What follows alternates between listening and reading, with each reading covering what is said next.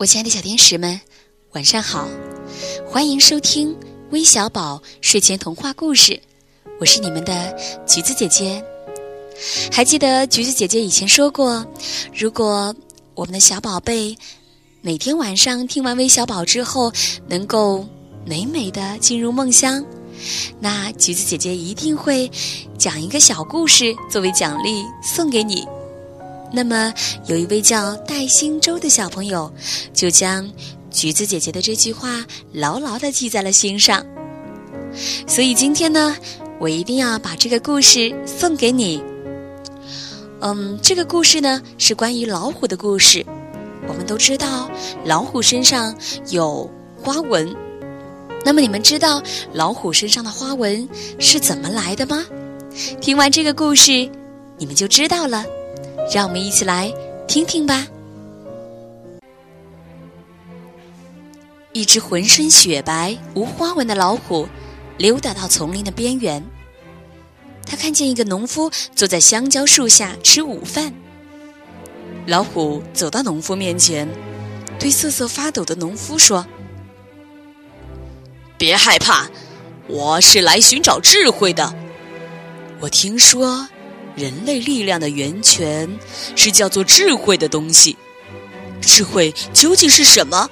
它长什么样子？它来自哪里？你能分一些智慧给我吗？当然，选择权在你手上。老虎说。但你听，我的肚子咕咕叫。我已经被这个问题困扰的三天吃不下、睡不着，我觉得现在可以吃一点东西了。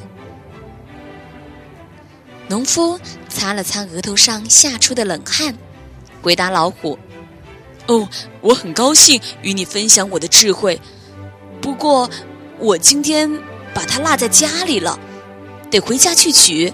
你愿意在这儿等我一会儿吗？”老虎目露凶光的绕着农夫走了一圈儿，说：“嗯，我可以等，但请你一定要回来，否则明天我会再次拜访你。下次我的饥饿感可能就大于好奇心了。”农夫指了指旁边的耕牛，说：“对不起。”把我的牲畜和一只恶虎留在一起，令我不安心。我回家期间能不能把你绑在树上？那样我就不担心了。老虎生怕农夫改变主意，不和自己分享智慧。他太渴望聪明了，于是他让农夫拿一根绳子捆住自己，并绑在一棵香蕉树的树干上。不一会儿，农夫抱着一大捆干草回来了。瞧，我为你带来了智慧。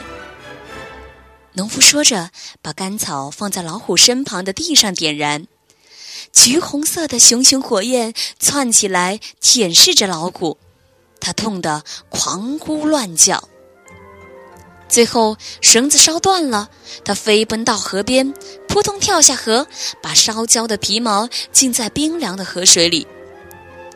老虎的伤慢慢痊愈了，火苗烧过的身体部位却留下永久的橙色条纹，被绳子捆绑过的地方则变成黑色的条纹。好了，小朋友们，今天的故事就到这里了。最后还要感谢姚寒月、沈佳琪、伊德尔以及王彤的点播。还有一位叫袁景轩的小朋友，你的爸爸妈妈想对你说，希望你在今后的日子里能够健康快乐的成长。